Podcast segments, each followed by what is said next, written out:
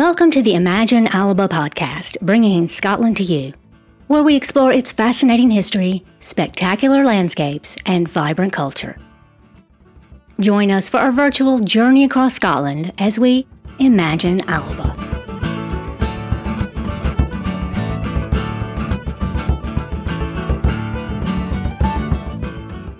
Hello, I'm your host, Michelle. I'm a journalist, archaeologist, and tour guide living in beautiful Argyll.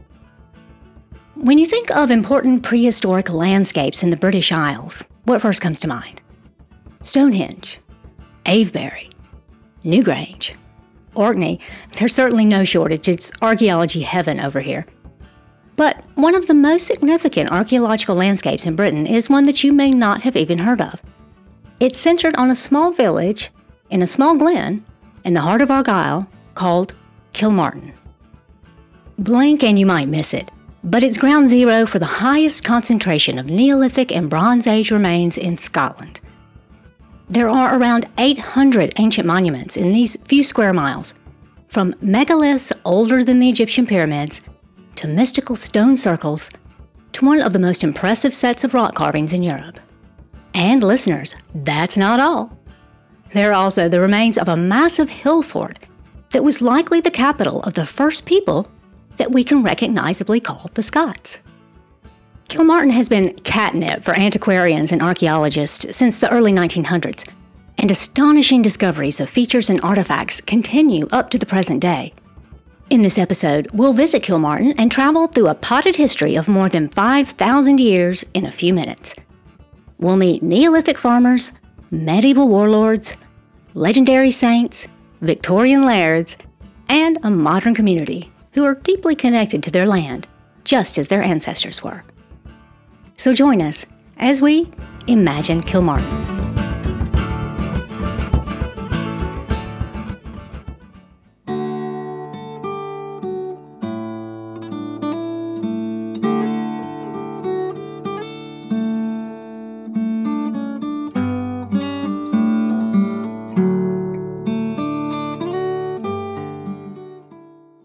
Imagine, if you will, the southwest highlands and islands of Scotland, five or six thousand years ago. Gently warmed by the Gulf Stream, Mid Argyll would have been more pleasant weather-wise than it is today, which, truth be told, actually isn't bad for the West Coast. With fertile soils, abundant fishing, and seemingly endless supply of fine Caledonian timber, it was quite an attractive spot for the upwardly mobile hunter-gatherer looking to settle down to that newfangled farming thing. And when people settle down, they want to make their mark, make a big statement. One that says, This land is my land, this land is not your land. One way to do that is to put down roots, to plant not only your crops in the earth, but your ancestors under elaborate and permanent monuments.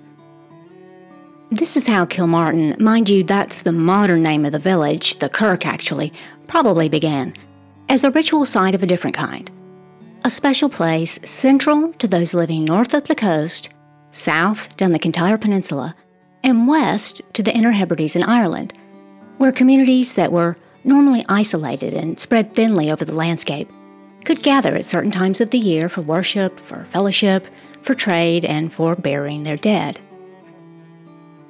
During the Neolithic, we're talking about five to 6,000 years ago, a new kind of burial monument started to appear across the Celtic speaking world and beyond. To help explain, here's Rab with the Scots Word of the Day.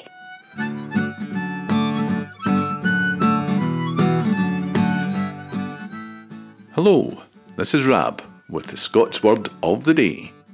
Today's word is cairn. A cairn is a heap of stone, specifically occurring in Scotland and other parts of Britain though you find them all over the world. The word is related to the Scots Gaelic cairn, being a heap of stones or rocky hill. For at least 5,000 years, people here have been erecting cairns. The earliest that survive are large burial monuments, but they have been used to mark trails, dangerous spots, or buried caches as well.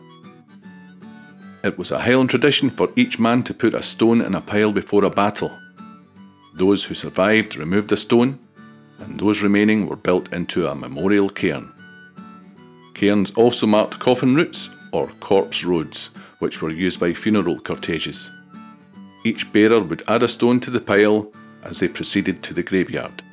There is a traditional Scots Gaelic blessing, Curi mi clach er ducharn, which means I'll put a stone on your cairn. Today, hikers carry on the tradition of carrying a stone from the bottom of a hill or mountain to place on a cairn at its top. I recently climbed Ben Nevis without a stone, and there were several cairns on the way up, including a large one at the summit. You can find photos of various types of cairns on our website at imaginealba.com. And that's your Scots word of the day.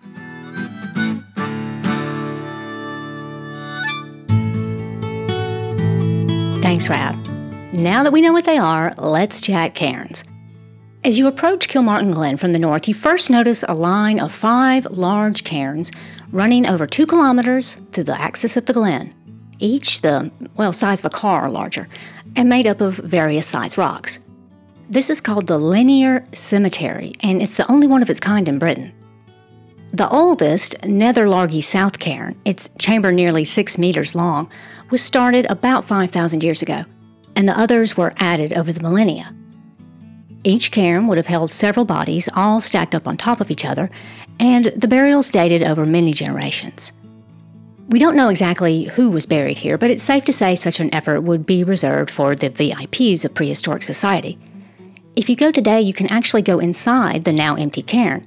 They were built for people to go inside, presumably to visit their deceased loved ones and ancestors. Nether Largie South is the oldest of the cairns, but it's not the most exciting, not anymore. That honour goes to Dunchraigaig, where just last year were discovered Scotland's earliest known animal carvings. This art dates to around 5,000 years ago. It's a lovely, cheeky herd of red deer. Deer were valuable as sources of meat and hides, plus bones and antlers for making tools. Maybe the deer represented the totem of a local clan. At any rate, these carvings prove that Kilmartin will probably never run out of astounding things to tell us about our past.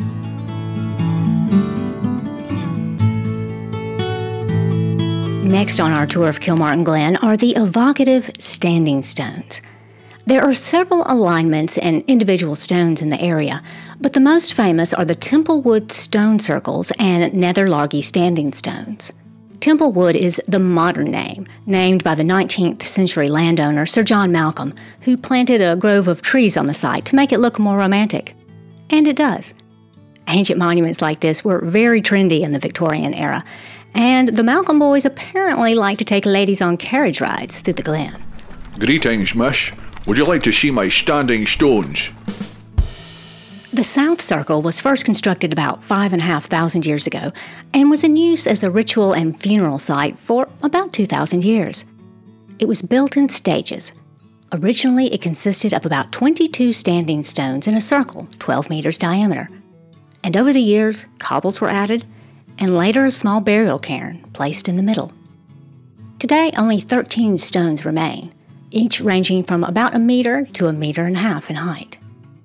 A few steps away, the north circle is smaller, and the only features left are a central stone and one stone at the edge of the circle.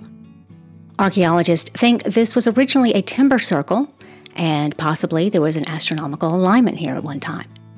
They have found grave goods here, but no human remains except for a single tooth. Across the paddock on a larger site, sharing it with a flock of sheep, Nether Largie standing stones are a bit more impressive, up to 2.85 meters high, and some sport mysterious carvings. Built in the Bronze Age, so about 3,000 years ago, the arrangement consists of five stones in a bit of an X shape, not a circle, and there are several smaller stone slabs extant. So, what was this used for? According to one leading theory, it could have been an astronomical observatory. It's said that the stones line up with where the moon rises and sets on a particular day called the lunar standstill, in a cycle that happens every 18.6 years. So don't get the idea that these prehistoric Scots were barbarians by any means. They were sophisticated mathematicians, astronomers, and builders. According to local lore, if you touch the stones, you'll be sucked back in time into the arms of a hunky Highlander. Jokes. Actually, it's apparently lucky to camp near the stones, but unlucky to touch them.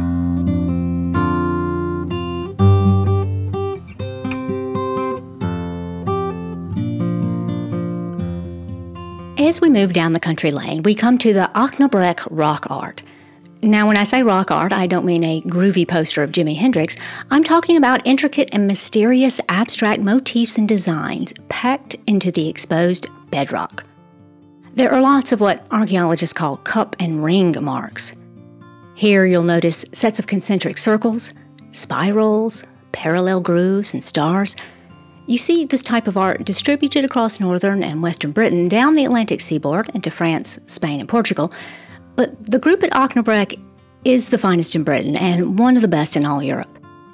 It appears as if some of the standing stones erected nearby were carved out of bedrock like this, and it was possibly already decorated.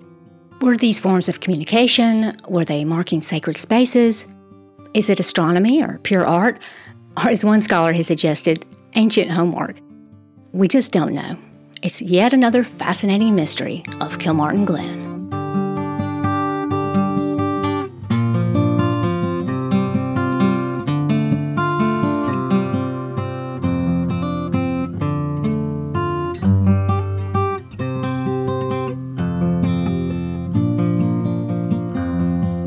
Last stop on our time travel itinerary is the mighty fortress of the Scots, Dunadd. So let's fast forward to the 7th century. Kilmartin is a VIP, very important place. We could do an entire episode on Dunadd, and we may well. But for now, let's just say the wealth on display here 1500 years ago would have been gobsmacking by any standards. And the headquarters for all that glittered was the mighty citadel of Dunadd, looming dramatically 180 feet high. From the 6th century, this was likely the capital of a powerful Gallic seafaring kingdom that straddled both Argyll and Ireland. Keep in mind, Argyll means coast of the Gaels, and Ireland is just a short sail away. The sea actually came up to Dunadd at the time, so it was easy for them to travel around the known world, and they did. The Romans called these Gallic sea warriors the Scotti, and that is ultimately where we get the name for Scotland. So we can say that the first kingdom of what recognizably could be called the Scots was likely based at Dunadd. While the Romans never invaded as far as Argyll, the Scots developed a sophisticated material culture all on their own. Dunadd was a center for finely crafted jewelry and artistic innovations. Their economy was at least as advanced as that of England at the time. Archaeologists have found evidence of luxury imports such as wine, dill and coriander, purple dyes, and ink pigments. St. Columba is associated with Dunadd and may have participated in the crowning ceremony for its kings. And speaking of crowning kings, at the top of Dunadd is the legendary first Scottish inauguration stone. On a natural outcropping is this carved footprint and it's thought that the king may have placed his foot here to symbolize his joining to the land. The size 9 print survives to this day, but I'm going to let you in on a secret. To protect it from visitors, in the 1980s, Historic Environment Scotland installed a synthetic replica on top of the original, like a mask. And after the grass grew over the sides, it's nigh impossible to tell it's a fake. Anyway, if you ever get the chance to visit, I recommend you make the scramble up to the top. The views are fantastic, and you can put your own foot in that fake kingstone, knowing that you're not harming a precious piece of Scotland's history.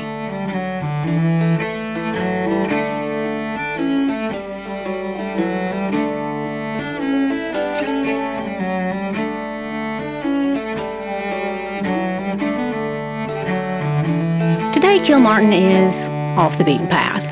They don't call it Argyll's secret coast for nothing.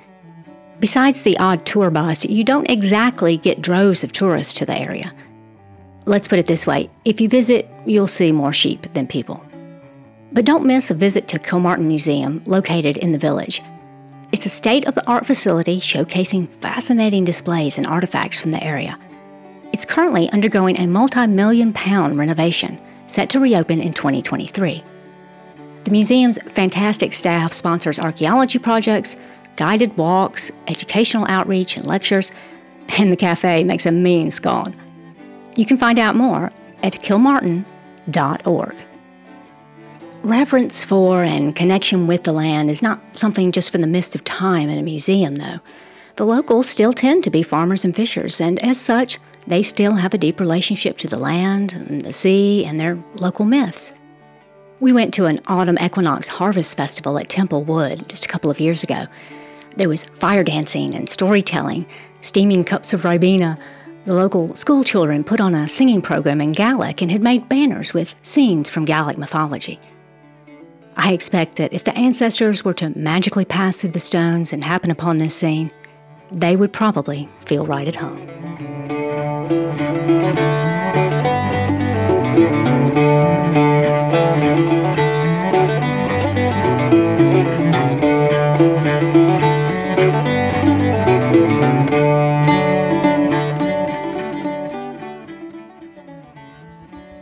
Hope you enjoyed our tour of Kilmartin today. Thanks for listening.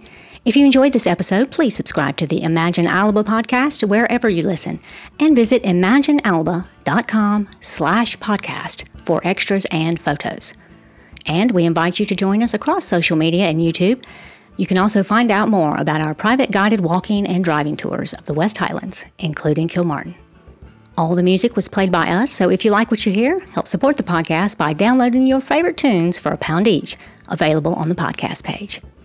This is Michelle for Rab and myself. Until next time, when we imagine Alba.